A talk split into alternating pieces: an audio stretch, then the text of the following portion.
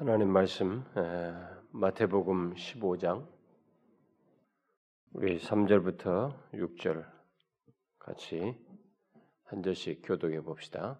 3절부터 6절. 대답하여 이르시되 너희는 어찌하여 너희의 전통으로 하나님의 계명을 범하느냐? 하나님이 이르셨을 때 내 부모를 공경하라 하시고 또 아버지나 어머니를 비방하는 자는 반드시 죽음을 당하리라 하셨거든 너희는 이르되 누구든지 아버지에게나 어머니에게 말하기를 내가 드려 유익하게 할 것이 하나님께 드림이 되었다고 하기만 하면 그 부모를 공경할 것이 없다 하여 너희의 전통으로 하나님의 말씀을 폐한도다. 너희의 전통으로 하나님의 말씀을 폐하는도다. 여러분 한 군데 더 봅시다 우리 계시록 끝 부분 다시 보도록 합시다. 계시록 22장 계시록 22장 우리 18절 19절 같이 읽어 봅시다. 읽겠습니다. 시작.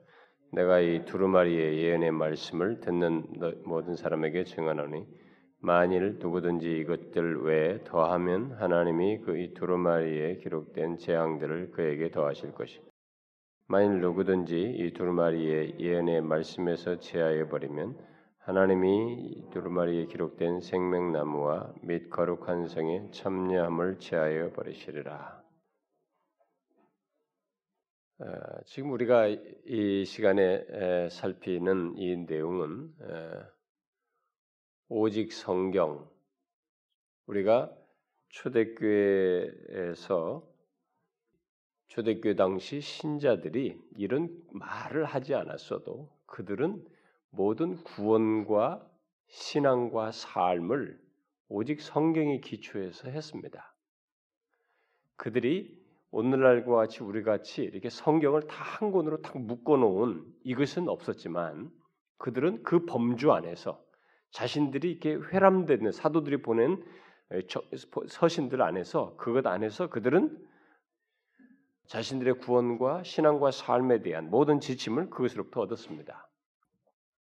그런데 이것이 어, 자꾸 더해지면서 이 어느 정도 그 초기에 사실 그들은 이 정경이라고 하는 성경을 다 묶는 것을 신약을 다 묶는 것을 필요로 하지 않을 만큼 그들은 이 사도들의 서신과 그들에게 남겨진 이 정경으로 여길 만한 그런 내용들을 통해서 이미 그들은 구원과 신앙의 삶의 모든 것을 다 거기서 해답을 얻었어요. 유익을 얻고 있었습니다. 그러니까 뭐 굳이 뭐 뭐가 정경이냐 이런 문제가 사실 거론될 필요가 없었는데 제가 나중에 이런 얘기 할 건데 지금 먼저 튀어나왔습니다만은 잠깐 얘기하겠습니다. 그런데 그, 그들은 이제 그런 것을 나중에서야 이제 자꾸 엉뚱한 문서들이 같이 돌아다니니까 뭐 야 그러면 이게 어떤 것이 우리가 받아들여야 할 성경 하나님의 말씀이냐라고 하는 문제가 대두돼 가지고 그때부터 이제 정경들을 이렇게 어, 모집 정리하는 그런 시간을 갖게 되죠.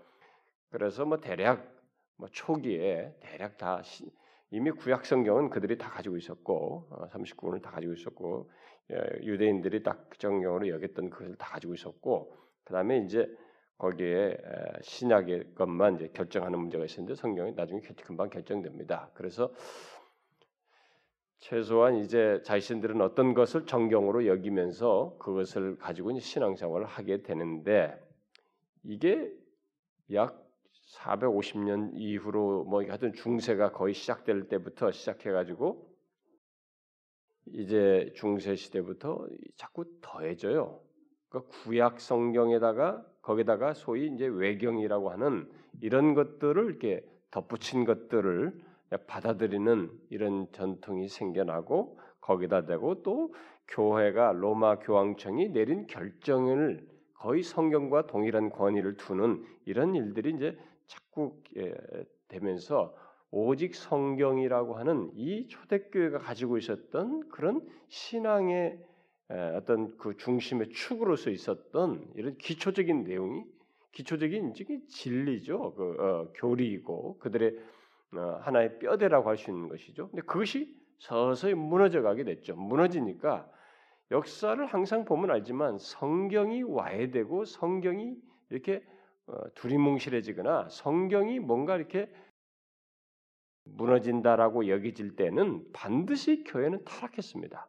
타락했고 사람들의 신앙과 삶도 이렇게 어, 혼란스럽고 예, 어려움을 겪는 일들이 있었는데 그게 이제 중세 교회에서 긴 역사 속에서 그것이 계속 누적되는데 어디서 걷잡을 수 없는 그런 틀로서 더 결정되기 때문에 참 깨트릴 수 없는 큰 거대한 체제와 조직으로 어, 그리고 일종의 교리화되어서 네, 그런 것들을 갖게 되는데 거기서 이제 종교개혁자들이 일어나서 그것을 바로잡죠.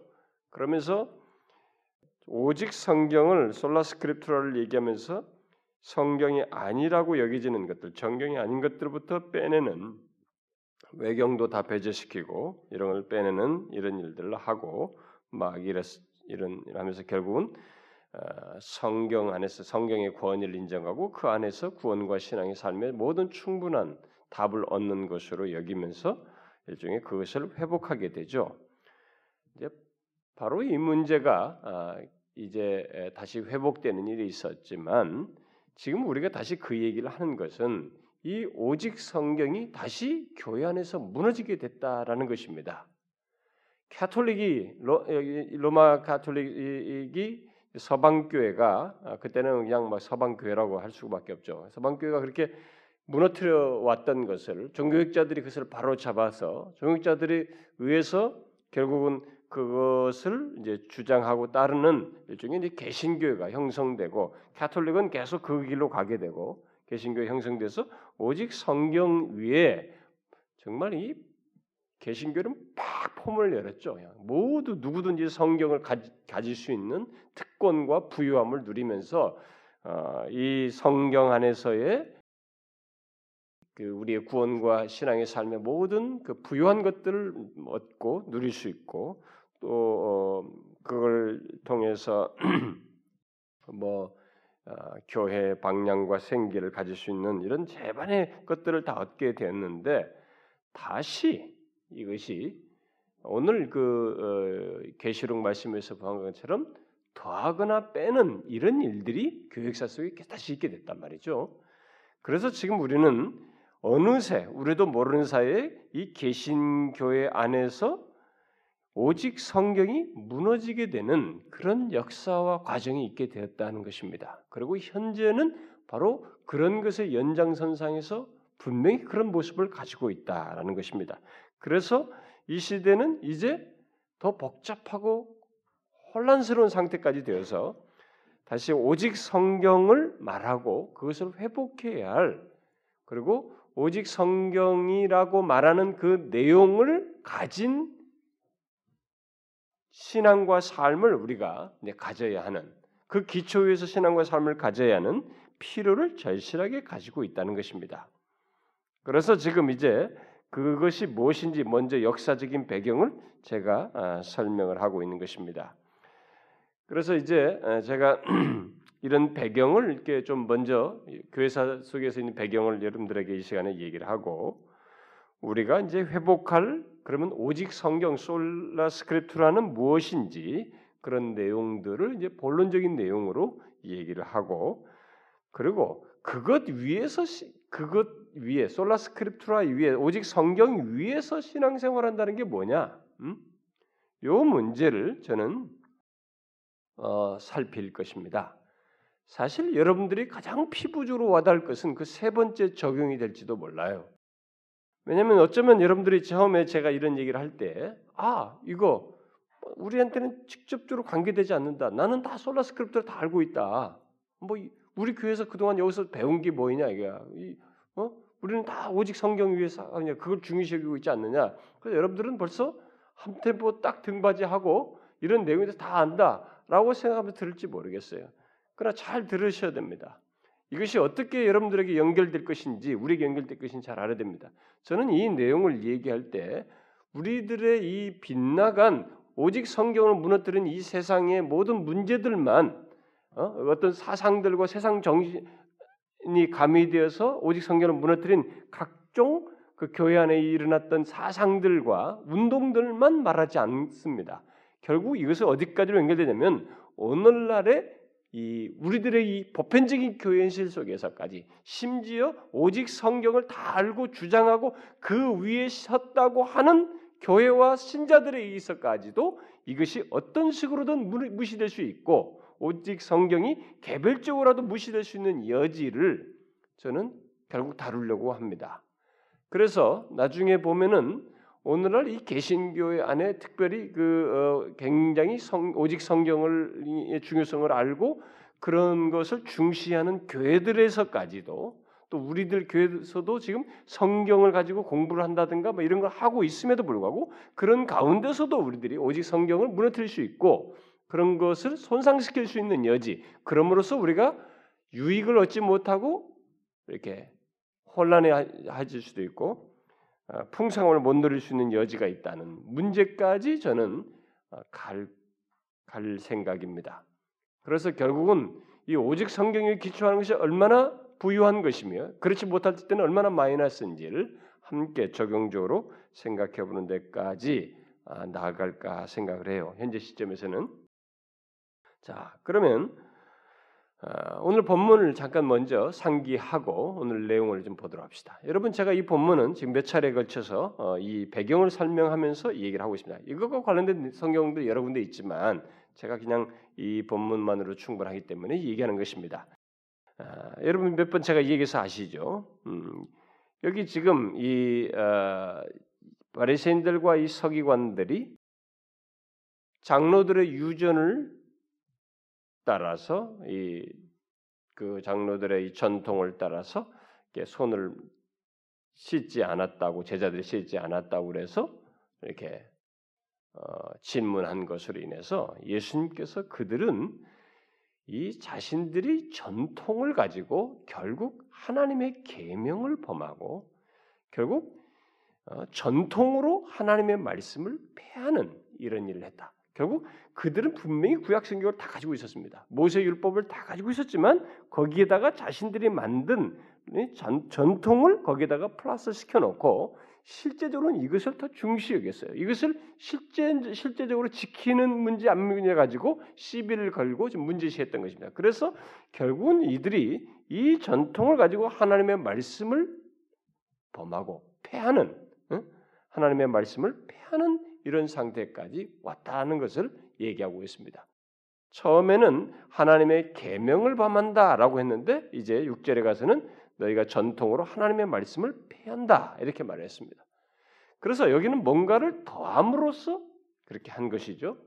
그런데 오늘 뒤에 두 번째 읽었던 그 계시록에서는 더해도 그것은 재앙의 거리가 되고 빼도 어, 재앙거리가 되는 그렇게 한 당사자에게는 정말 말할 수 없는 결정적인 제약거리가 될 수 있다라고 하는 여지를 분명히 밝히고 있습니다.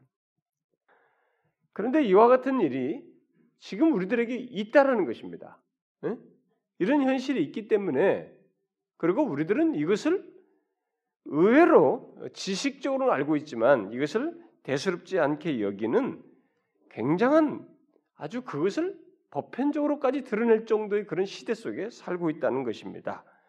그래서 이 시대의 그런 현상들을 알아야만이 또 우리가 분별도 하고 어, 또 풍성함도 누릴 수 있기 때문에 지금 우리들이 그런 역사적인 배경을 제가 먼저 얘기를 하고 있는 것입니다. 그런데 어쨌든 안타까운 것은 지금 읽은 그 말씀에서 밝히고 있는 바대로 기록된 말씀에 뭔가를 더하거나 이 제하는 것, 빼는 것이 굉장히 심각한 저주가 되고 결정적인 내용 저주가 될 수도 있다는 것을 밝히고 있음에도 불구하고 우리는 이 같은 사실에 대해서 이 같은 말씀뿐만 아니라 이 같은 말씀이 밝히고 말하고 있는 그런 사실에 대해서 그런 현실과 내용에 대해서 우리는 가볍게 여기는 그런 시대를 살고 있습니다. 우리는 그런 현실 속에 살고 있어요. 어떤 이유에서든지 예로부터 지금까지의 교회 역사는 예수님의 판단과 계시록에서 말하고 있는 것과 같은 이런 심각하게 말하고 너무나 중대하게 두렵게 말하는 이런 말씀을 별로 심각하게 여기지도 않고 두려워하지도 않고 그저 계시된 하나님의 말씀, 곧 기록된 말씀에 뭔가를 더하거나 빼내는 일을 아주 자연스럽게 과감하게 그리고 그것을 오히려 열성적으로 오히려 조, 좋은 양 종교적인 열심을 내면서 그렇게 해왔고 지금도 하고 있습니다. 중세 시대를 지나왔을 중세 시대를 지나왔을 때 그래서 이 또 종교계에 있기 전에 그 교회도 보게 되면 그 같은 일을 상당히 논리적으로 어, 중세 교회가 이 거기다가 성경에다가 뭐 외경이나 이런 걸 더하고 조막 이 카톨릭 교회 이 교회, 교회 회의가 결정한 것을 성경과 방불한 것으로 여기고 그 따르도록 하는 것을 굉장히 논리적으로 체계화하고 교리화하고 전통화해서 거부할 수 없는 어? 거부할 수 없는 그런 확고한 기초로까지 만들고 그런 흐름을 이렇게 쭉 거스를 수 없는 큰 역사적인 흐름을 만들었었죠. 종교개혁이 일어나서 바로 오직 성경을 말하면서 그것을 거스르는 하나님에 의한 루터 자신의 힘이 아니라 하나님에 의한 놀라운 역사가 일어났지만 아, 로마 카톨릭 교회는 아, 이 본문의 이 바리새인들처럼 성경의 전통에 더하는 것을 거스르지 못하죠. 그걸 뭐 거기서 어, 오히려 그 그런 루터와 이런 개혁 교도들을 개혁자들을 따르는 이 교, 개신 교회 성도들을 정죄하게 되죠. 음? 그러나 이 참 놀라운 사실은 이게 일단은 두려운 일이다라는 겁니다. 엄청나게 두려운 얘기인데 그것을 그렇게 역사와 전통 속에서 이렇게 탁 방어하고 무시할 정도로 이렇게 강력하게 흐름을 만들어 놓으니까 이런 말씀을 무시하는 것에 대해서 사람들은 역사는 대수롭지 않게 하고 지나왔습니다. 그리고 지금도 계속하고 있죠. 그래서 역사를 거스른다. 이, 이 전통이 막 그 좋은 전통과는 모르지만은 나쁜 것이 딱 만들어서 나쁜 것이 체제화되고 쫙 갈 때는 그 거스르는 게 어려워요. 응? 그 정말 어렵다. 무슨 뭐 우리 옛날에 무슨 뭡니까 뭐 기둥 하나 뽑는 거 말이죠. 전봇대 하나 뽑는 것도 어렵다. 뭐 이런 말을 정치계에서도 하지만은 이런 일반 사회 속에서도 그런 거 어렵고요. 하여튼 인간이 만들어온 그그 전통을 하나 얻는다는 것이 굉장히 어려워요. 근데 그것을 신앙화, 교리화, 체계화했을 때 그것을 그것을 꼭 믿어고 따라드는 것으로 여기는 그런 상태에서는 그걸 거스른다는 것은 굉장히 어려운 것입니다. 음? 근데 어쨌든 그런 대세 속에서 이 개혁교회는 로마 카톨릭이 더한 것을 취함으로써 오직 성경을 회복하였고 구원과 신앙과 삶의 안전한 길을 이렇게 다시 열었습니다. 그러나 개혁교회는 이전의 로마 카톨릭 교회가 교회적 교권주의를 통해서 성경의 전통이라는 것을 더하는 일을 했던 것을 누구나 성경을 소유해서 이제는 아, 성령의 조명을 받아서 유익을 얻을 수 있는 장점을 이제 개신교회가 갖게 됐는데 어? 그 장점을 어디까지나 말씀의 권위 아래 순복함으로써 가져야 하는데 그 대신에 이성에 치우치든 감정과 직관에 치우치든 주관주의에 빠짐으로써 과거에 그리고 지금의 이 로마 가톨릭 교회가 가지고 있는 그런 문제와 오류 못지않은 모습을 개신교회가 그 역사 속에서 가져왔고 지금도 갖고 있다는 것입니다. 아니 성경에 무엇을 더하고 빼내는 일에 대해서 이 현재의 모습은 로마 카톨릭교보다 더 복잡하고 통제 불능한 상태를 이 개신교회가 가지고 있어요. 음. 과연 그러한지 예, 다시 말해서 정말로 우리 개신교회가 또다시 성경에 무엇을 더하고 뺨으로써 본문에서 말하는 것 같은 경고와 판단을 받고 저주의 위험 앞에 있는지를 확인할 필요가 아, 우리는 있어서 아, 제가 먼저 이 개신교의 역사를 실제 그런지 역사를 먼저 언급하고 있는 것입니다. 지금까지 살핀 내용은 종교개혁 이후에 성경에 더 어, 뭔가를 더했던 이 로마 카톨릭교의 전통, 어, 로마 카톨릭교의 전통을 제하고 오직 성경을 다시 회복해 가지고 기틀을 다시 잡는 시간이 약 100여 년 정도 이렇게 보낸 뒤에 개신교 안에 이 계몽주의라고 하는 세상 정신이 이 세상에 거세게 밀게 지배하는 전환되는 가운데서 이 계몽주의 사조가 싹 트는 가운데서 교회 안에서 성경의 어떤 내용들을 이렇게 배제하는 그래서 특별히 이신론을 위시해서 독일의 합리주의와 낭만주의 뭐 여러분들에게는 좀 뭐 특히 뭐 어떤 것이 있다 뭐 대충 악고만 들어가도 됩니다. 뭐 상식 몰라도 뭐 안 외도 됩니다 독일의 합리주의 뭐 슐라이마흐의 리더 아래서 구자유주의 신자유주의 그리고 신정통주의 등에 의해서 성경을 다각적으로 부정하고 축소하는 그런 일이 있게 됐다는 것입니다. 그래서 뭐 이것은 이성적으로 못 믿겠다. 또 이것은 또 직관과 감정에 의해서 이것을 수용할 것과 못할 것들을 한다든가 막 이렇게 하면서 이 지금까지 말한 이런 것들은 대체적으로 다 뭔가를 이렇게 축소시키는 대체적으로 성경에서 뭔가를 빼내는 쪽으로 배제하는 쪽으로 발전해 왔습니다.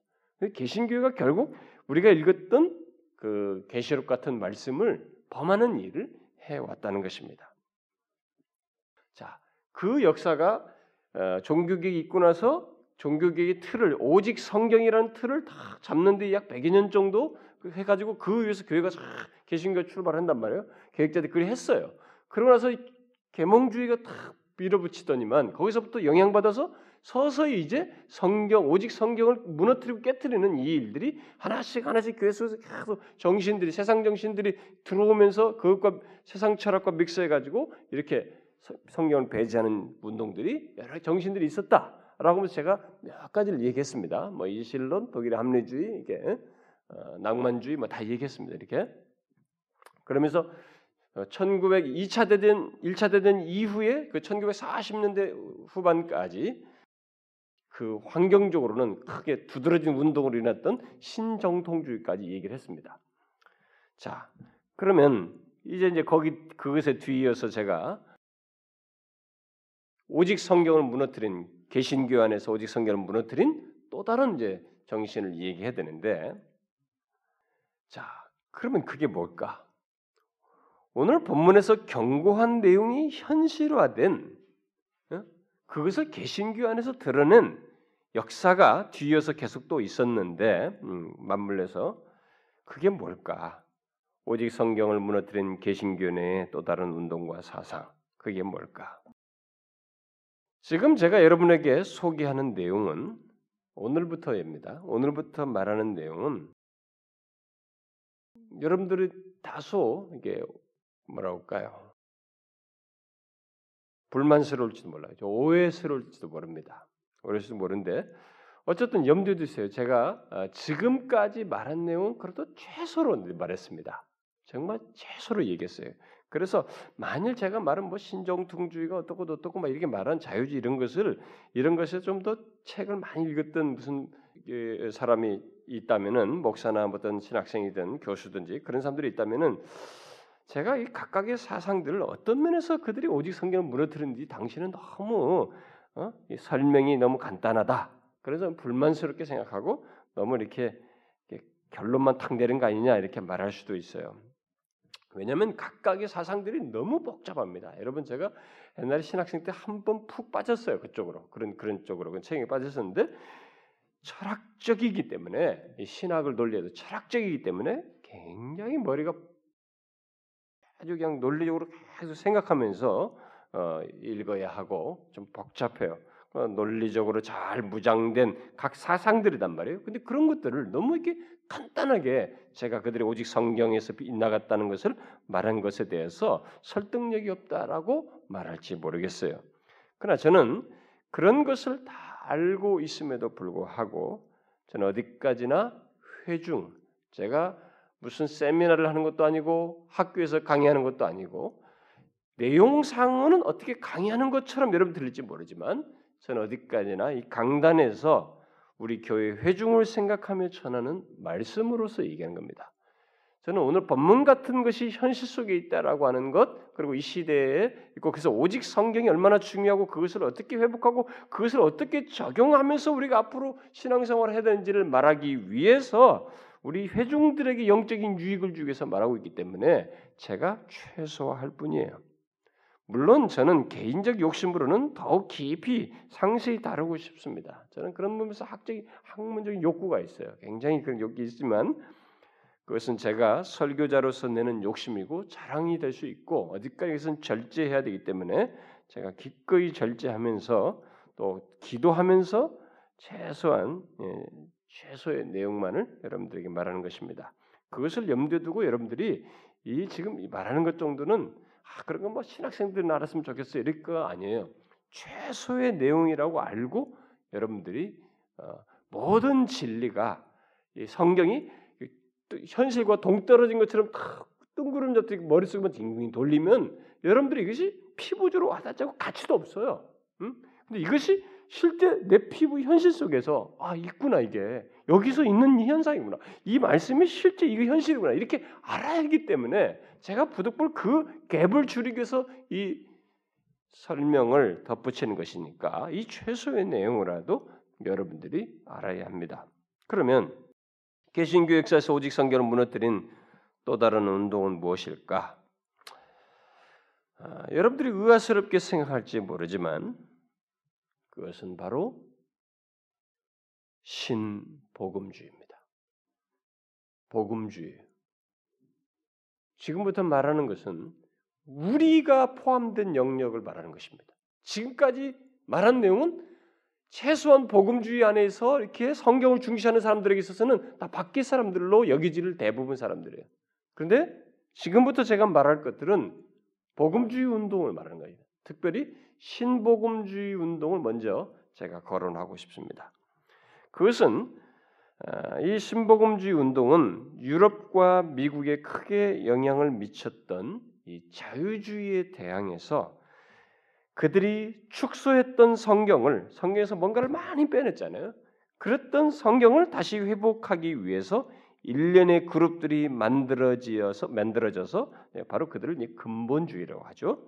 근본주의자들이 만들어지게 되는데 그, 그들이 만들어져서 그동안 난타당했던 성경을 종교개혁자들, 음? 종교개혁자들 때처럼 어, 다시 회복하는 운동을 하게 됐는데 바로 그 배경 속에서 생겨난 것이 이 신복음주의입니다.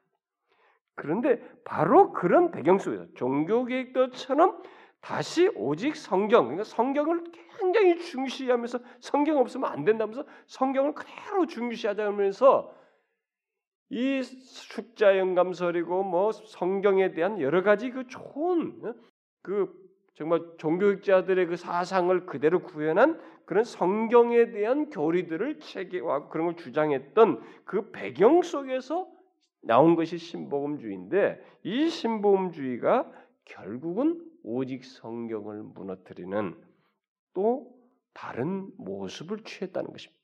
이것 때문에 그 뒤로 계속 오게 되는 오늘날 복음주의 그룹 안에 우리들이 더 쉽게 무너질 수 있는 일종의 포문을 열었다는 것입니다. 그래서 누구도 아, 오직 성경을 무너뜨린 어떤 운동이나 사상으로서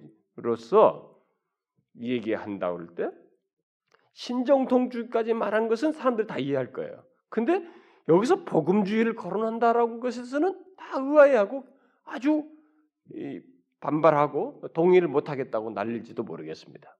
그러나 어, 여러분들이 지금부터 제가 설명을 하겠습니다만은 앞으로 그것을 잘 유의해서 들어보면 그리고 앞으로 우리가 더 눈을 떠서 생각해 봐야 할 문제이기도 해요. 그렇지 않으면 우리가 어, 정말 이게 눈 뜨고 당한다라는 그런 말을 한 것처럼 그런 일이 생길 수 있습니다. 어, 지금부터 말하는 내용은 어, 바로 이 오직 성경을 무너뜨리는 그런 내용이 이 신복음주의, 복음주의 안에 있다는 사실을 말하는 것은 논란의 여지가 많고 또 이 복음주의 진영에 속한 교회들과 성도들은 제법 반발을 할 수도 있습니다.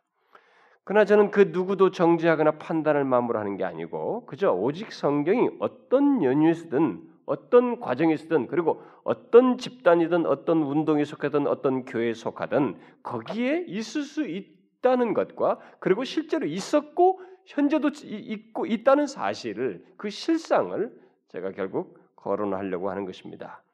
물론 어, 이제는 이제는 참 복잡한 시대가 됐습니다. 그래서 제가 이런 얘기를 하면은 이런 것까지도 그래 너 혼자 네 생각이야.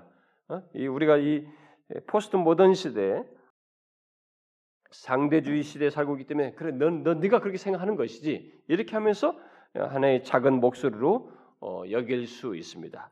특별히 이제는 종교개혁자들이 말한 그 오직 성경이라는 것조차도 그게 오직 성경이 무엇을 말하는지 아느냐라고 하면서 이것까지도 이제 복음주의 안에서 해석이 달라져요.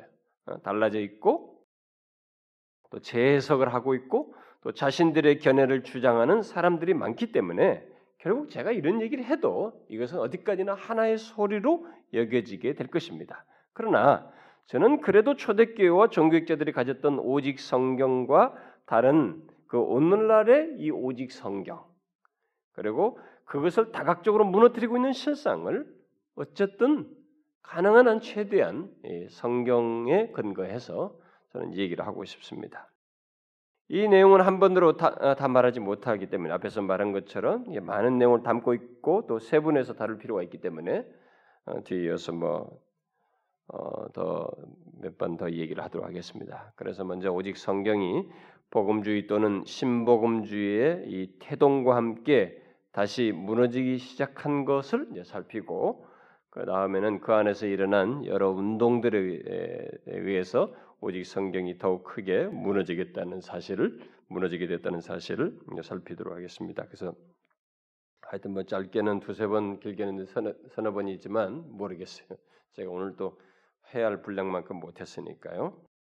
그래서 이제부터 살필 내용은 어, 현재 우리의 현실과 직 접 연관되어 있습니다. 오늘날 우리들이 소속돼 있는 이 복음주의라고 하는 이 그룹 교회 배경과 직접 연관돼 있고 그런 가운데서도 나, 우리들의 그 어, 복음주의 안에 나타나고 있어서 이것은 우리가 더 주목할 일입니다. 어, 더 주목할 일이에요.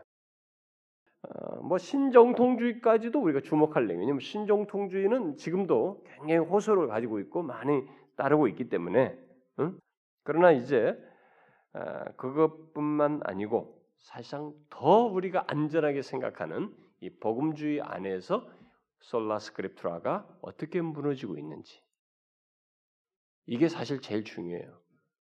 가장 믿을 만한 곳에서 구멍 날 때 대책이 없어요. 여러분 전쟁도 나라와 나라가 싸우면 막 치고받고서 어떻게 승부하는데 그건 뭐 뭐가 있어요. 근데 시민 전쟁은 그 나라 안에서 자기들끼리 싸울 때는 이건 뭐 다 죽는 거예요. 파괴력이 더 큰 거죠. 어, 이것도 그것입니다. 이 영적인 영역에서도 마찬가지예요. 그래서 사단은 어쩌면 이 부분에서 지대한 전략을 쓰고 아마 지금까지 공격을 해왔고 계속 하고 있지 않겠나 싶고요.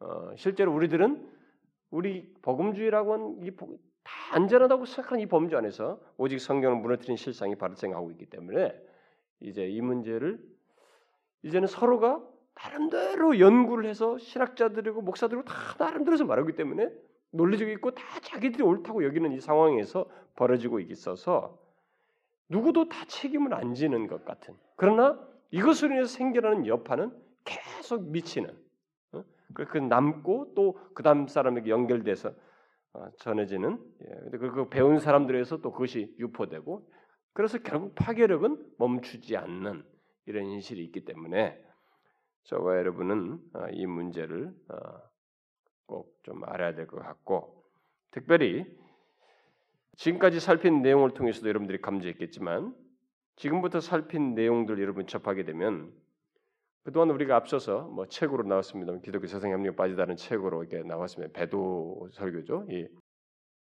이 배도의 설교에서 말한 내용과 굉장히 밀접하게 관련됐다는 것을 이 시리즈가 관련되어 있는 것을 여러분들이 발견하게 될 것입니다. 그러니까 배도 환경이 계속 만들어지고 더욱 크게 만들어진 배경이 바로 오직 성경이 무너진 것과 맞물려 있다는 것을 여러분들이 발견하게 될 것입니다. 그래서 이제는 이 복음주의 교회 안 교회들이 그것을 하고 있다는 것 때문에 배도의 환경은 사실 이 드러난 실체들에 의해서가 아니라 우리 안에서 바로 우리라고 하는 테두리 안에서 믿는 그 어, 대상들과 교회들 속에서 그리고 믿는 목사 또 믿는 선생 믿는 신자들 안에서 생겨날 수 있는 여지가 있다는 것을 발견하게 될 것입니다. 그런 면에서 이 시리즈는 앞서서 살폈던 이 배도 시리즈와 어, 연관지어서 여러분들이 자꾸 생각하면은 좀 더 도움이 될 것 같고요. 그래서 그런 이 현실 속에서 과연 우리가 어떻게 해야 되는가라는 것의 이 대안 중에 대답 중에 하나가 오직 솔라 스크립트라를 바르게 알고 어, 소유하고 그 기초에서 신앙생활하는 것이라는 것을 알고 그 결론에 도달해야 된다고 믿습니다. 자 그러면 제가 오늘은 조금만 서론적인 얘기만 하겠습니다. 또 이게 큰 덩어리이기 때문에 이 부분은 자 그러면 그동안 살폈던 교회 안의 다양한 사상과 운동들 예, 그것들은 다 세상 정신, 그 세상 철학의 기초에서 성경을 이해했던 것들이었죠. 어, 독일의 합리주의나 낭만주의, 자유주의, 신정통주의 음?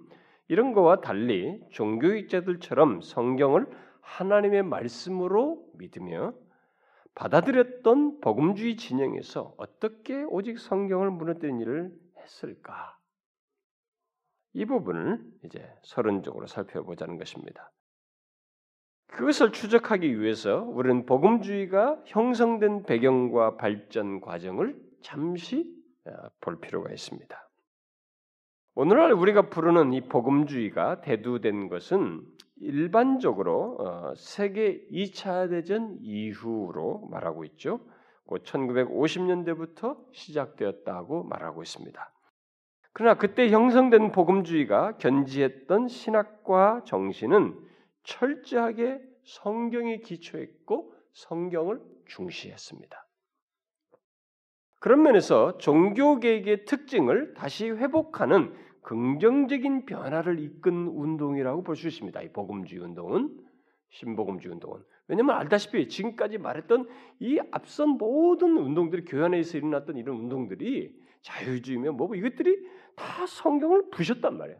계속 성경을 깨뜨리고 성경을 결국 어쨌든 축소시키는 일을 했단 말이에요. 그래서 오직 성경을 무너뜨리는 했는데 이것은 그냥 모든 것을 성경의 기초에서 성경의 범주 안에서 하려고 하면서 성경을 굉장히 중시하는 운동이었기 때문에 굉장히 긍정적인 변화를, 변화를 이끈 운동이라고 말할 수 있어요.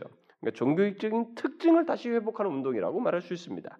종교적인 특징이란 제니라는 사람이 말한 대로 성경의 중심성을 확고히 견지하고 특히 성령께서 성경을 설교와 관련해서 능력 있게 쓰신다는 점과 교회와 생활의 모든 문제들에서 성경이 최종적인 권위를 갖는다는 점, 그리고 성경을 될 수 있는 대로 자연스럽게 해석하고 성경을 자국어로 보급할 필요성을 강조한 것 바로 이게 종교 개혁의 특징인데 바로 이런 특징을 복음주의가 예, 드러냈단 말이에요.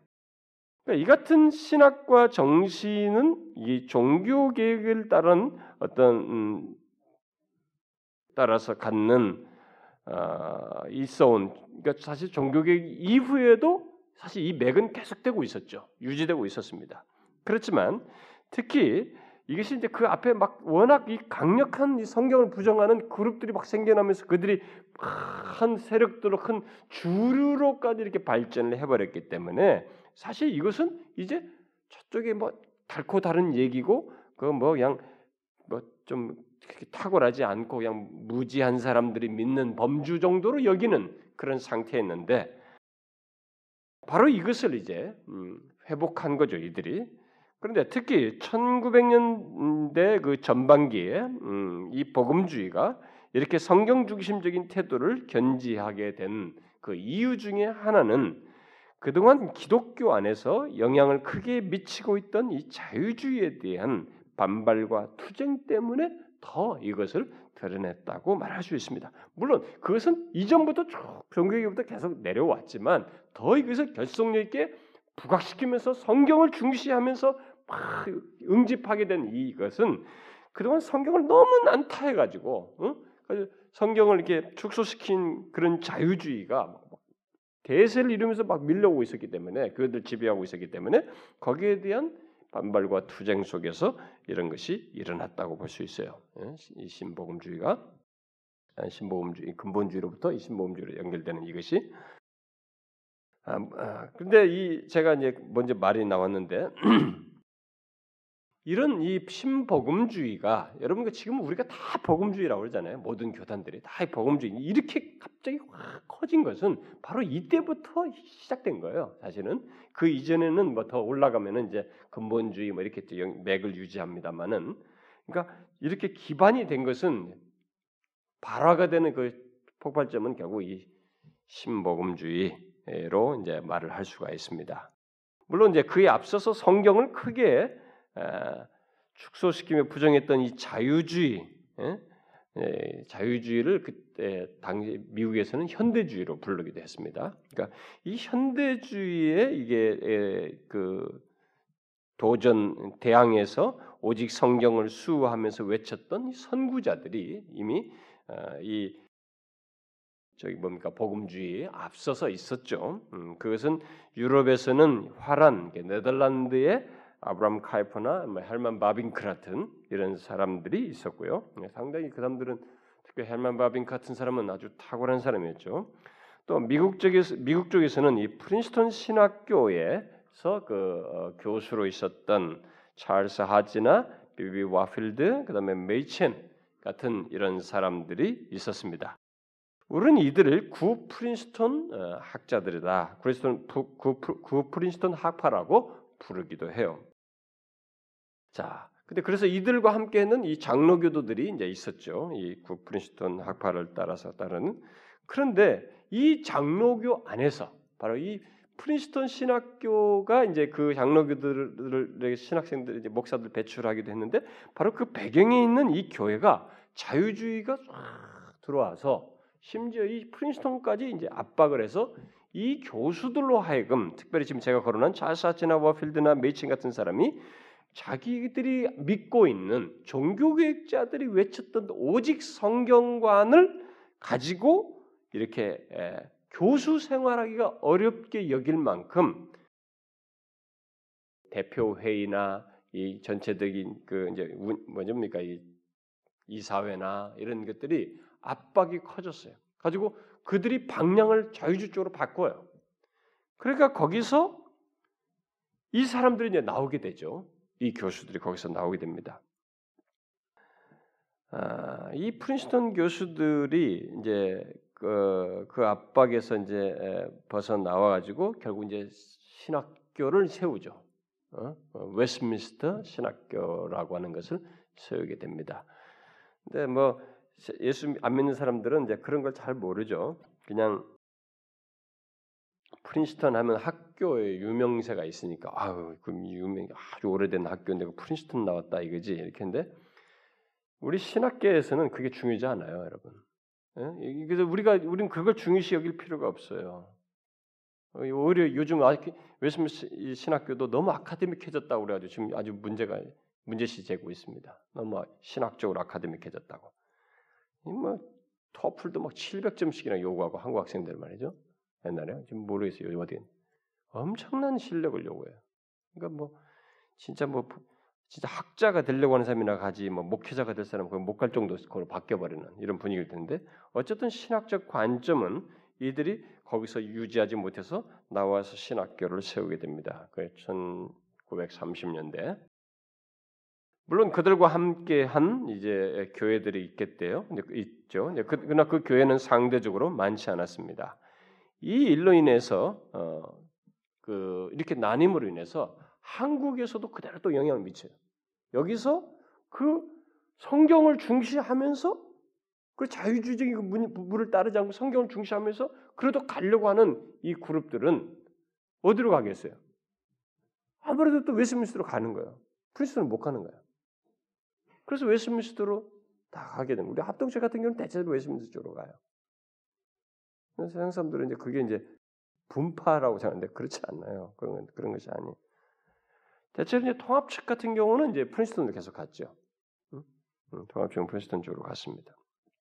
아, 근데 네, 당시 아, 미국에서 성경을 중시하며 이제 몇 가지 근본적인 성경의 진리를 믿는 자들로 규합된 소위 근본주의라고 하는 이런 근본주의자들이 형성되게 됩니다. 바로 이제 그 당시에 그 조금 더 앞서서 그런 것이 있기 전에 근데 그들이 처음에는 이, 이 프린스톤에서 나온 이 아까 그 세 명의 그런 교수들을 중심으로 해서 시작된 웨스민스터 어, 신학교 결국 이 리더들과 함께 처음에 이 근본주의가 함께하죠. 그래서 요 사람들도 결국 한, 한동안 근본주의자로 불립니다. 어떤 교회사들은 아예 근본주의로 그들을 불러버려요. 근데 그렇지 않아요. 원래 근본주의 그룹들이 먼저 있었어요. 음, 먼저 그들이 따로 이렇게 다른 그룹으로 있었습니다. 근데 근본주의라고 하는 것은 오늘날은 이제 우리가 이게 나쁜 용어로 써버렸잖아요. 오늘날은 근본주의자들은 펀더멘탈리스트 하면은 저기 이슬람의 그런 사람들로 이제 그런 단어로 썼잖아요. 그러니까 그만큼 미국 사람들이 근본주의에 대한 편견이 나빠진 거예요. 어? 그러니까 미국 사람들에게 먼저 근본주의라는 운동이 있었습니다. 근데 처음에는 그리 나쁘지 않았어요. 그래도. 근데 이게 이제 나중에 아주 나쁜 쪽으로 발전해요. 좀 이렇게 너무 폐쇄적이고 막 어? 극단적인 쪽으로 흘러가니까 그, 그래서 근본주의 하면 그들에게 부정적인 용어로 예, 자리매김이 되죠. 그 부정적으로 자리매김된 용어를 이슬람의 그이 극단주의자들을 근본주의자로 이렇게 쓰는 용어로 이렇게 발전시켰죠. 영어에서. 근데 어쨌든 이 근본주의는 미국에서는 19세기 부운동과 그 부운동에서 자라난 성결운동과 또 초기 오순절 운동 그리고 영국에서 시작되어서 미국에서 크게 꽃피운 그리고 우리나라에도 크게 영향을 미친 지금도 미치고 있는 세대주의와 관계를 가지고 있습니다. 이 근본주의는 세대주의가 근본주의보다 먼저 일어났지만 모두 자유주의 신학에 맞서서 싸우면서 신앙의 근본 신조들을 공유했기 때문에 이들이 다 근본주의라는 그룹 안에서 이렇게 하나로 이렇게 크게 느슨하게 묶여 있었습니다. 특히 1909년 일련의 교회 리더들이 근본적인 교리들을 성경에 근거해서 어, 떤 방어할 필요를 느껴서 근본 문제들이라고 하는 the fundamentals라고 하는 이 근본적인 문제들이라는 어떤 소책자를 발간하게 되죠. 네, 그때 이 기독교 사업가 두 사람이 재정 지원을 해가지고 마크노 같은 경우는 막 수십만 권이라고 그러는데 어, 다른 사람들은 300만 권으로 이렇게 거의 일반적으로 얘기합니다. 한 300만 부 정도를 그걸 예, 세계 각처의 기독교 활동가들에게 무료로 배포하게 됩니다. 그래서 이것이 근본주의 운동에 이게 스파크를 일으키고 이렇게 더 확산시키게 되는 어, 촉매 역할을 하기도 합니다. 뭐 학적인 논쟁은 불러일으키지 않았지만 일단 근본주의 운동을 이렇게 확산시키게 되는 하나의 도구가 됩니다. 그 책의 내용은 주로 어, 당시 성경을 축소하여 부정하던 자유주의의 신학적 공격을 성경적으로 변호하고 또 그들의 성경 비판론을 비난하는 내용이었습니다. 그 내용 속에는 근본적인 교리들의 목록들이 있었는데 그 중에 성경의 무호성과 권위, 성경의 역사성과 축 자 영감설, 축자 영감, 그리고 그리스도의 신성, 또 그리스도의 동정녀 탄생, 대속의 교리, 그리스도의 부활과 재림 등 성경의 중요한 교리들을 담고 있었습니다. 그래서 프리스톤 교수들과 이 보수적 장로교들을 위시해서 세대주의자들과 성결 운동을 하는 교회와 오순절 운동을 하는 교회들은 그런 근본주의의 신학에 왜냐하면 다 성경에 있는 다 믿어야 할 내용들이니까 공감을 갖고 다 이렇게 자유주의에 대항하는 가운데서 연대감을 갖게 됩니다. 그러나 이 프린스턴 교수들은 그러니까 이제 웨스민스터 교수가 된 사람들이죠. 이들은 근본주의의 몇 가지 문제점 때문에 자신들을 근본주의로 여기는 것을 아주 달가워하지 않았어요. 그렇지만 당시 자유주의의 거대한 영향 속에서 오직 성경을 지지하는 이 근본주의자들은 일단 동지였습니다. 그리고 고마운 동지로 여겨졌죠. 그래서 그 뒤로 근본주의는 전통적인 태도를 이게, 이게 자신들이 가지고 있는 그런 신학적인 내용을 가지고 어, 상당히 이게 예, 아주 뭐랍니까 전투적인 그런 태도를 견지하면서 현대주의, 고 자유주의자들이 그 포함한 어, 자유주의자들이 포함된 이런 교단, 어, 교단에서 그 탈피해가지고 독립교회들과 교단들을 결성하게 됩니다. 근데 그 그때 대부분의 이들이 침례교로 이렇게 어, 침례교도가 되죠. 그리고 이들이 가지게 된 신학은 세대주의가 됩니다. 그래서 우리 한국 사람들이 가서 딱 미국 가서 그 어디 신학교 갔다 왔다. 미국에 무슨 뭐 침례교 어디 신학 갔다 오면 거기 가서면 다 세대주의 가지고 오는 거야. 그래서 우리나라 초기에 다 세대주의적인 종말론을 다 배워가지고 우리 제 때만 해도 다 세대주의적인 종말론 다 배웠어요. 응? 그 전천연설적인 종말론 다 배운 겁니다. 이 사람들이 거기서 이제 그래서 지금도 그 세대주의 그런 견해를 가지고 이제 근본주의자들로 계속 뭐밥 존스 같은 사람, 밥 존스 신학교인가요? 뭐밥 그 존스나 뭐 이런 사람들은 막 근본주의자 중에서 더 분리주의적인 근본주의자들로 이제 일반적으로 알려지고 있는데 그런 사람들 그리고 여기 아까 침례교도이면서 이런 세대주의적인 견해를 가지고 상당히 전투적인 태도를 취하면서 국가를 향해서나 막 이 교회를 이렇게 세력으로 해서 국가를 대항하는 이런 일들, 뭐 제리 파르웰인가요? 뭐 그 말썽 많은 사람, 고향반도 이런 데 다 속한 사람들이죠. 그러니까 그래서 이제 근본주의는 단어가 싫어하게 된 거예요, 사람들이.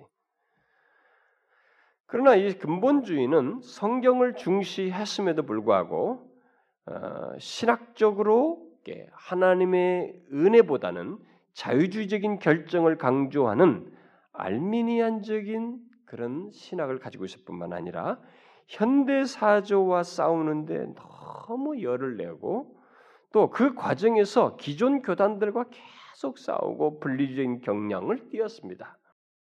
게다가 세대주의 종말론을 취해서 교회는 타락했고 세상은 곧 멸망할 것이라고 여기면서 개인 구원에만 열을 올렸기 때문에 서로 연대하기 어려운 요소를 자체적으로 가지고 있었고 자꾸 분리할 수 있는 여지를 가지고 있었어요. 그런 여러 가지 복잡한 이 차이 때문에 동조하기 어려운 것 때문에 아까 말한 그 예수미스터를 세운 그 교수들 이런 사람들은 어, 그들과 함께 하기가 어렵다라고 여겨서 결국 그들과 거를 근본주의와 거를 두게 되죠. 어, 그들과 함께 이 정통 장로교 측들은 근본주의와 거를 두게 됩니다. 그래서 갈라서죠 결국 또 같이 하지 않죠. 결국 근본주의자들은 어, 전투적이고 분리적인 태도를 취하며 자신들을 보호하기 위해 담을 쌓았고 방어적인 태도를 취하고 또 지적인 고립을 스스로 취함으로써 서서히 이렇게 고립되어 갔습니다. 그래서 결국 근본주의라고 하는 그 그것은 아주 소수로 극단적인 분리자들만 이렇게 남게 되는 죽어가게 되죠. 근본주의가 자 바로 이 배경 속에서 신복음주가 탁 나온 것입니다. 그 가운데서 1950년대 말과 1960년대에 기성 교단들과 전투적인 태도를 취하지 말고 전투적인 태도 대신 근본주의가 취한 그 태도 대신에 오히려 그들과 유대 관계를 친화적인 관계를 가지면서 음? 그런 걸 모색하면서 이전의 근본주의를 대체하는 운동으로서 일어난 것이 바로 신복음주의입니다. 이 신복음주의를 일으킨 사람은 이 구 구 프린스턴 전통을 이은 이 웨스트민스터 신학교에서 공부한 해럴드 오켄가 아, 여러분들은 모르지만 우리 목사들에게는 뭐 저쪽 미국에서는 아주 유명한 사람이에요. 해럴드 오켄가와 아, 에드워드 카널 같은 사람들이 이제 거기 웨스트민스터 나온 사람들이에요. 요, 요 사람들이 이제 나중에 박사까지 되고 교수도 되고 막 그런데 이 두 사람 그리고 아, 후에 이 뭐 기자 출신이었는데 에, 나중에 회심해가지고 음, 어, 신학교 교수도 되고 나중에 Christianity Today 우리나라에도 이제 저기 번역하죠. Christianity Today 미국에서는 뭐 복음주의 진영의 뭐 대표적인 잡지입니다.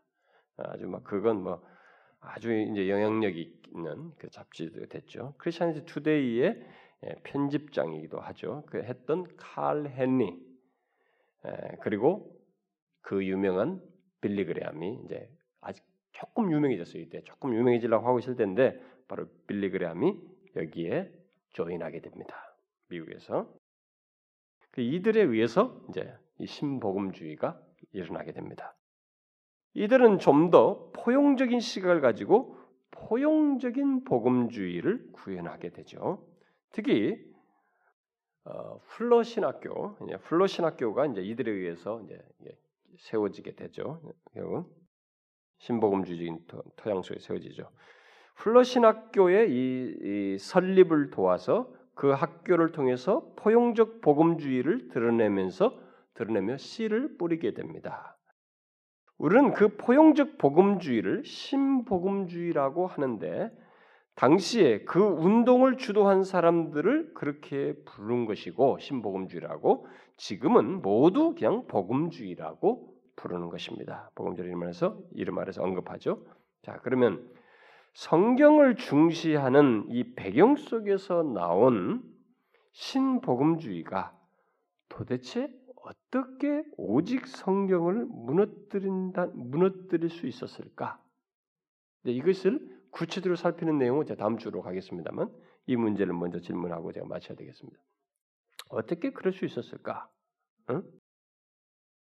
네, 여러분들은 이런 말을 하게 되면 이제 상당히 질문, 생각이 많아질 거예요. 왜냐면 아니 복음주의가 그렇다면 개신교 모두가 다 오직 성경을 무너뜨릴 수, 무너뜨리는데 동조할 수 있다는 말이 아닌가? 그럼 우리들이 다 그런 영향을 받았다는 것이 아닌가? 그럴 수 있어요. 그렇다고 모두 완벽하게 그렇다는 건 아니에요. 그런 사람들 중에 여러분들이 복음주의들 안에 이 솔라 스크립투라를 믿는 그런 그룹들이 많죠. 그리고 대상들이 많습니다. 그리고 사람들이 그 그런 걸 말해도 못 알아듣고 성경을 그나마 순진하게 성경을 믿는 사람들이 대중 속에도 많이 있습니다. 예? 그리고 하나님의 섭리 속에서 그런 것이 있기 때문에 우리는 싸잡아서 이렇게 말할 수는 없는데 일단은 이게 복음주의 안에 있게 됐다라는 것입니다. 음? 그래서 여러분 이런 현실을 간파하고 심각하게 여겼던 데이비드 웰스가 우리가 지난번 용기 있는 기독교에서 보았다시피 종교개혁적인 이 전통을 따라서 오직 성경을 믿는 신자를 복음주의라고 이제는 말하기는 틀렸다. 복음주의가 너무 이게 나갔기 때문에 복음주의라고 부르기보다 다른 단어를 부르고 싶다라고 하면서 뭐라고 그랬어요? 종교개혁적 신자? 아니 그런 자들을 아예 역사적인 개신교도 또는 역사적인 그리스도인이라고 부르고 싶다. 오히려 그런 오직 성경을 믿으면서 있는 그런 신실한 그룹들의 사람들을 역사적인 개신교도라고 부른 것이 더 낫겠다라고 말을 했었죠. 그러니까 바로 그런 필요가 지금 있게 됐어요. 물론 그, 그래서 복음주의 안에 있지만 사람들이 그렇다고 해서 다 부정하는 건 아니에요. 그들은 다 있, 있단 말입니다. 어쨌든 이 솔라 스크립트라가 무너진 이 일이 여기에서 이 복음주의 안에서 일단 있게 됐다. 그럼 어떻게 그것이 가능하게 됐는가? 자, 제가 오늘 한 가지 사실만 얘기하겠습니다. 그것은 앞에서 성, 오직 성경을 무너뜨린 교회 안에 사상들이 가진 그 파괴성, 그들이 드러낸 어떤 파괴성과 달리 이것은 사실 뚜렷하게 이유가 잘 드러나지 않을 것 같은 그런 모습이에요. 잘 드러나지 않는 원인에 의해서 이 오직 성경이 무너지게 됐습니다. 이것은 여러 학자들이 다 지적하고 당사자들도 방어하면서 말했던 것이에요. 그 그룹들이 그게 뭐냐? 그 원인이라는 것이 그 중에 가장 보편적으로 일반적으로 거론되는 이유는 이 그룹들이 신복음주의를 세운 이들이 그리고 실학교를 세운 이들이 더 많은 사람들을 얻고 더 많은 사람들에게 인정받고자 하는 이유에서 이 오직 성경을 무너뜨렸어요. 자, 이게요. 저는 이게 이해가 됩니다. 사람이요, 사람에게 더 많은 사람이 인정받고 싶을 때 타협의 여지가 생겨요, 나한테. 근데 이게 당시에 이들에게는 굉장히 중요한 문제였어요. 신복음주의를 구현하기 위해서 이 규합하고 크게 세력을 키우고 싶었고 그것의 중심에 이 플러신 학교를 동등한 학교 지금 이제 시작했기 때문에 이 기존의 유명세 있는 학교와 동등한 쪽으로 끌어올리기 위해서 이런 시도를 한 것입니다. 이안 머레이는 당시 분위기를 이렇게 말했습니다. 당시 돌아가는 종교계 분위기를 보면서 교단 지도자들은 사람들에게 더 많이 인정받기를 바랄수록 신학적 타협을 할 수밖에 없었다는 거예요. 신복음주의도 그런 타협을 함으로써 결국 오직 성경을 처음에는 아주 적게 어? 별로 큰 표시나 되게 아주 적게 무너뜨린 듯 하다가 점점 크게 무너뜨리게 되는 그런 일을 하게 됐다는 것이죠. 우리는 그것을 신본 신, 신복음주의의 메카 역할을 한 이 플러신학교의 변화에서 변화 속에서 볼 수 있습니다. 처음에 플러신학교는 나름대로 보수적이고 성경적인 훈련을 제공할 목적으로 설립되었어요. 따라서 자유 자유주의는 물론이고 에큐메니칼 운동 같은 것을 동조하지 않았습니다. 신학교 설립에 참여한 이 초기 교수로서 그 신학교의 그 사상적 영향 깊이 관여한 아까 말한 그 카넬 카넬이 어, 이 자신이 본 초기에 그한 얘기예요. 자신이 본 대로 이 WCC 에큐메니카 운동이죠. WCC의 신앙 고백은 전통 기독교적인 내용으로 보기에는 문제가 많고 그 속에 유니테리언적인 이단 색채가 있어 보이고 신학적 오류가 얼마든지 침투할 수 있는 여지가 있었고 따라서 에큐메니칼 운동은 진리보다도 연합이 더 관심이 있다라고 말을 했어요. 그렇게 보았습니다. 그래서 이런 것에 관심이 없는 듯했어요. 예. 이런 태도는 이전에 이 신본 어, 신복음주의의 운동의 핵심과 이 훌러 신학교의 신학 신학교가 지향하는 것이 이전에 근본주의자들이 가지고 있었던 것과 별반 다르지 않았어요. 그러나 훌러 신학교는 근본주의자들을 거부하지는 않으면서 핵심 멤버들의 이 출신인 웨스민스 신학교보다는 더 포용성이 있음으로써 포용성이 있는 어떤 새로운 복음주의 문화를 만들기를 원했습니다. 그래서 한때 훌러의 그 이사장이었던 오켄가는 그동안의 분리주의적인 분위기에서 벗어나서 당시 자유주의의 영향을 받고 있던 주루 교단을 개혁함과 동시에 훌러 신학교가 당시 현대주의의 교회가 지배하고 자유주의 교회들이 지배하고 있었던 미국 개신교회 안에서 인정받는 학교가 그들과 똑같이 인정받는 학교가 되기를 원했습니다. 그러니까 당시 주류 교단이 이 자유주의죠. 자유주의가 주도하는 미국 신학교 미국 신학교 연합회의 인증과 인증 과정, 인증 교과 과정을 가진 그게 이제 그렇게 그런 자유주의 사람들이 인정하는 신학교 인증 이 과정이 있단 말이에요. 연합회가 있단 말이에요. 거기서 인정하는 일종의 그 어떤 교과 과정을 가진 신학교를 만들고 싶어요. 그러니까 그 정도 수준으로 이제 만든 학교를 끌어올리기 위해서 타협을 하기 시작한 겁니다. 이 플러신 학교를 그렇게 하면서 우리나라에서는 뭐 플러신 학교 굉장히 유명합니다. 우리나라에 막 플러신 학교 동문들 찾으면 수백 명이 될 겁니다. 목사님들이 굉장히 많아요. 그래서 이 신복음주의 타입이 있게 되는데 그 과정 속에서 드러난 것 중에서 가장 중요한 사실은 신학교든 교회든 신자 한 개인이든 가장 우선적이고 중요하며 모든 것의 기초가 되는 성경, 바로 이 성경에 대한 타협적인 태도를 이들이 취했다는 사실입니다. 그래서 오직 성경을 손상시켜요. 그러니까 그런 필요에 의해서 타협, 자기들을 부상시키려고 했는데 그것에 의해서 타협을 하는데 그 타협을 하는 과정 속에서 가장 우리가 주목할 내용은 성경을 타협하게 됩니다.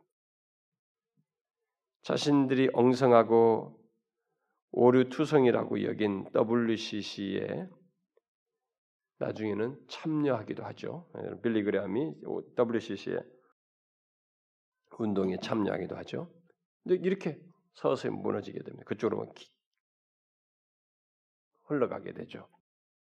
그래서 오늘 우리가 주목할 내용은 오직 성경에서 타협적인 태도를 취했다고 하는 사실, 이 복음주의 교회가 구체적인 내용은 다음 시간에 말하겠습니다만은 이 사실을 우리가 주목해야 됩니다. 이런 일이 벌어짐으로써 이제 가장 안전하다고 하는 이 지대 안에서 이제 성경에 대한 무너짐, 오직 성경이 무너진 현실을 현 이렇게 경험해야 되고 받아 영향을 받아야 하는 그 상태에 많은 교회들과 성도들이 놓여 있다는 것입니다.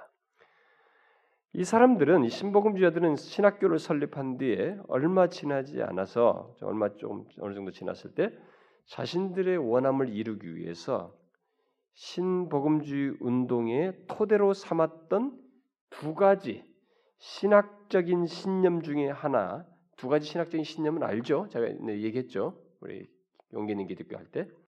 이때 신복음주의에 침례교나 뭐든지 오순절이든 성결교든 누구든 다 들어올 수 있었습니다. 이 신복음주의에 다 묶었죠. 그러니까 거기 다 그 복음주의 운동 안에서 그들이 다 들어올 수 있었죠. 그렇게. 근데 그때 그들이 다 누구나 들어올 수 있는데 그 들어올 수 있었던 기본적인 두 가지가 있었죠. 두 가지 신학적인 그 신념이 있었는데 그게 하나는 뭐였어요? 성경이었죠. 성경의 완전한 권위를 인정하는 것과 그리스도의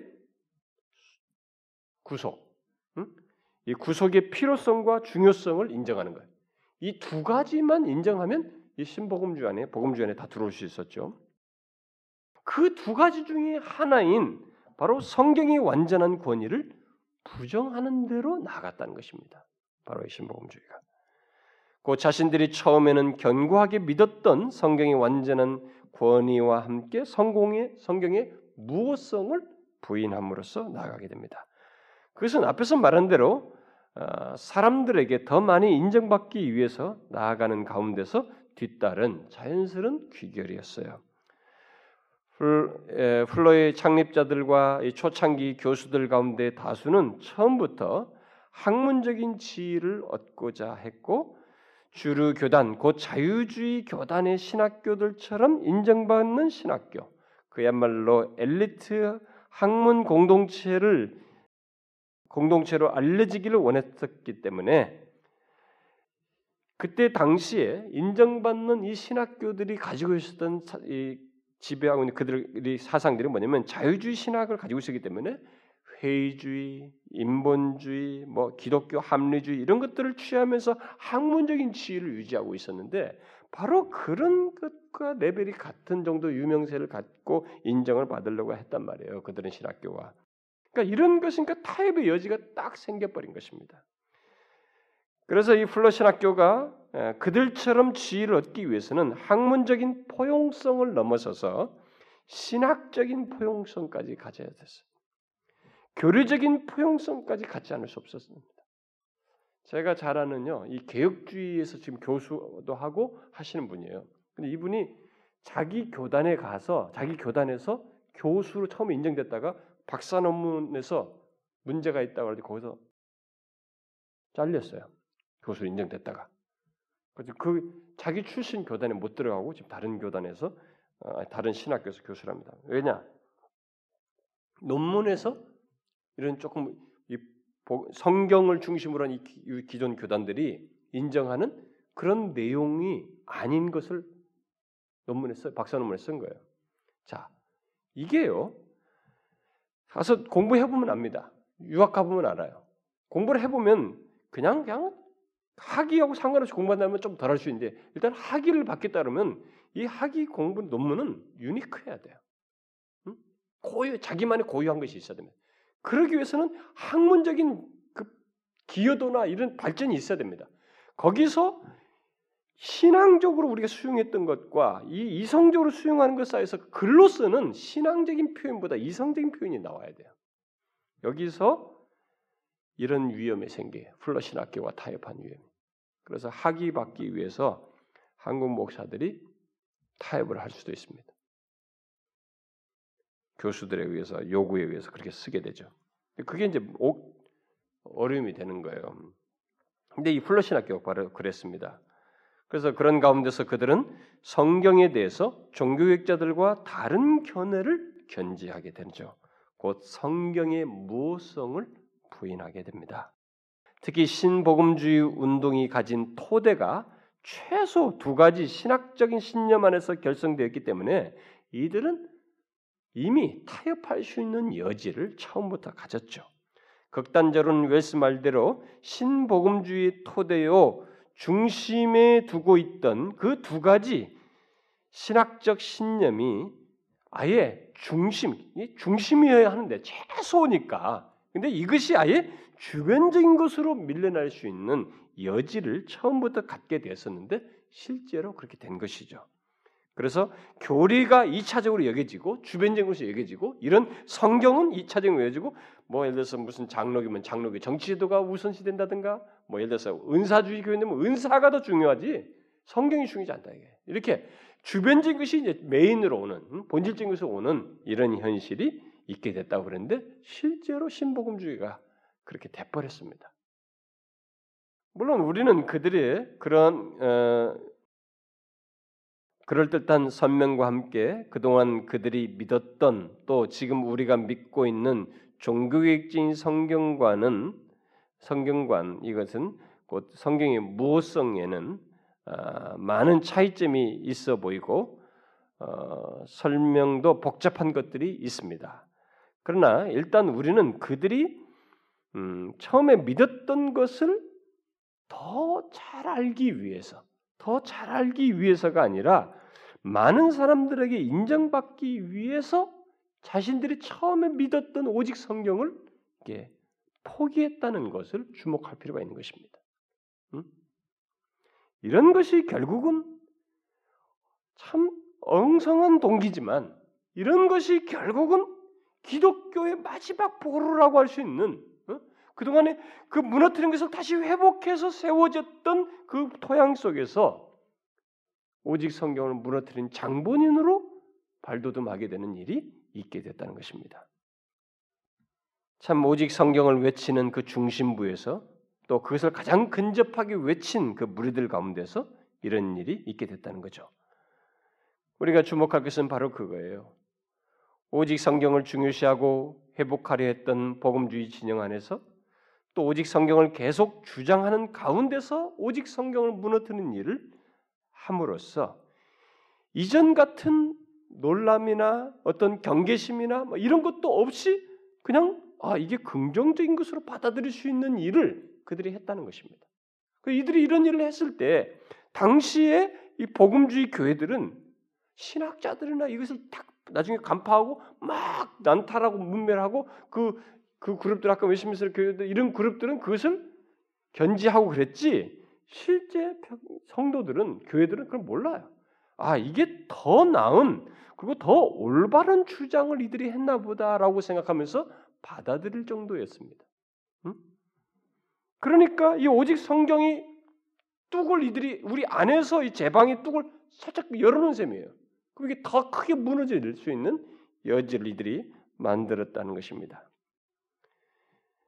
여러분들이 어, 이런 사실을 감지하지 못하고 있듯이 오늘날 이 복음주의 교회들은 이것을 감지하지 못하고 있습니다. 오직 성경이 우리들이 복음주의 교회 안에서 무너지고 있다.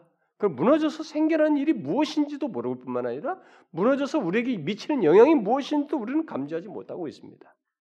물론 하나님은 살아계셔서 우리가 적은 분량을 듣고도 믿고 주님을 믿고 신앙생활을 하도록 하셔요. 도우십니다. 섭리하시고 역사하셔요. 그리고 이런 일이 있어도 그 중에서도 하나님의 말씀을 믿고 신앙생활 똑바로 할 수 있도록 우리를 이끄시고 은혜를 베풀 수 있습니다. 그러나 이런 오류가 있는 곳에서는 또 오류를 낳기 마련이에요. 근데 문제는 우리들이 이것을 간파하지 못한다는 것입니다. 파악지 못하는 거죠. 제가 뒤인 시간에 그 실상을 좀 더 상세히 말하겠습니다만 오늘 먼저 우리가 생각할 사실은 이제는 오직 성경 위에 있다고 하는 복음주의 교회 안에서 오직 성경을 달리 해석하고 그것을 무너뜨리는 일을 하는 일이 있게 되었고 그 물꼬가 트임으로써 오늘날 이 복음주의 교회들 안에서 오직 성경을 무너뜨리는 여러 가지 운동들이 이제 그 뒤로부터 일어나는데 이제 다 긍정적으로 보는 것들이 제가 얘기할 것이지만은 지금 우리가 일어나는 많은 것 이제 이 오직 성경에다가 요즘 대세 중 가장 최근 대세는 더하는 거예요. 응? 예언. 제가 나중에 할 얘기입니다.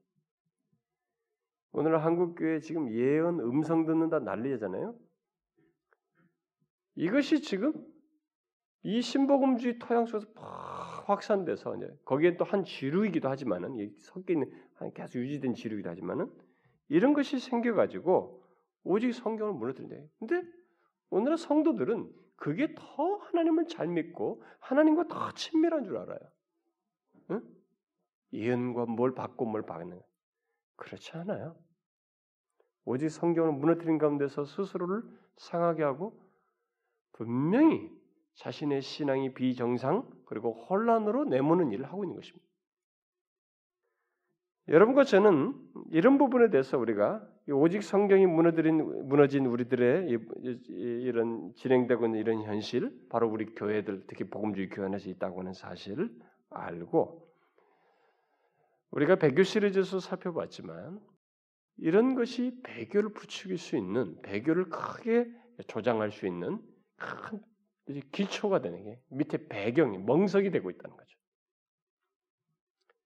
물론 저는 이런 내용은 지금 제가 서론적으로 말한 내용은 여러분들이 크게 직접적으로 감동도 되지 않고 그냥 지, 성적인 동의나 될 정도의 수준일 거예요. 앞으로 제가 아까 말한 적용적인 걸 얘기할 때 여러분들은 이제 공감하게 되고 거기서 어, 구체적인 깨닫는 것들이 있게 될 겁니다. 그러나 그 내용에 가기에 앞서서 여러분들은 이런 것들을 벌써 깨달아야 돼요.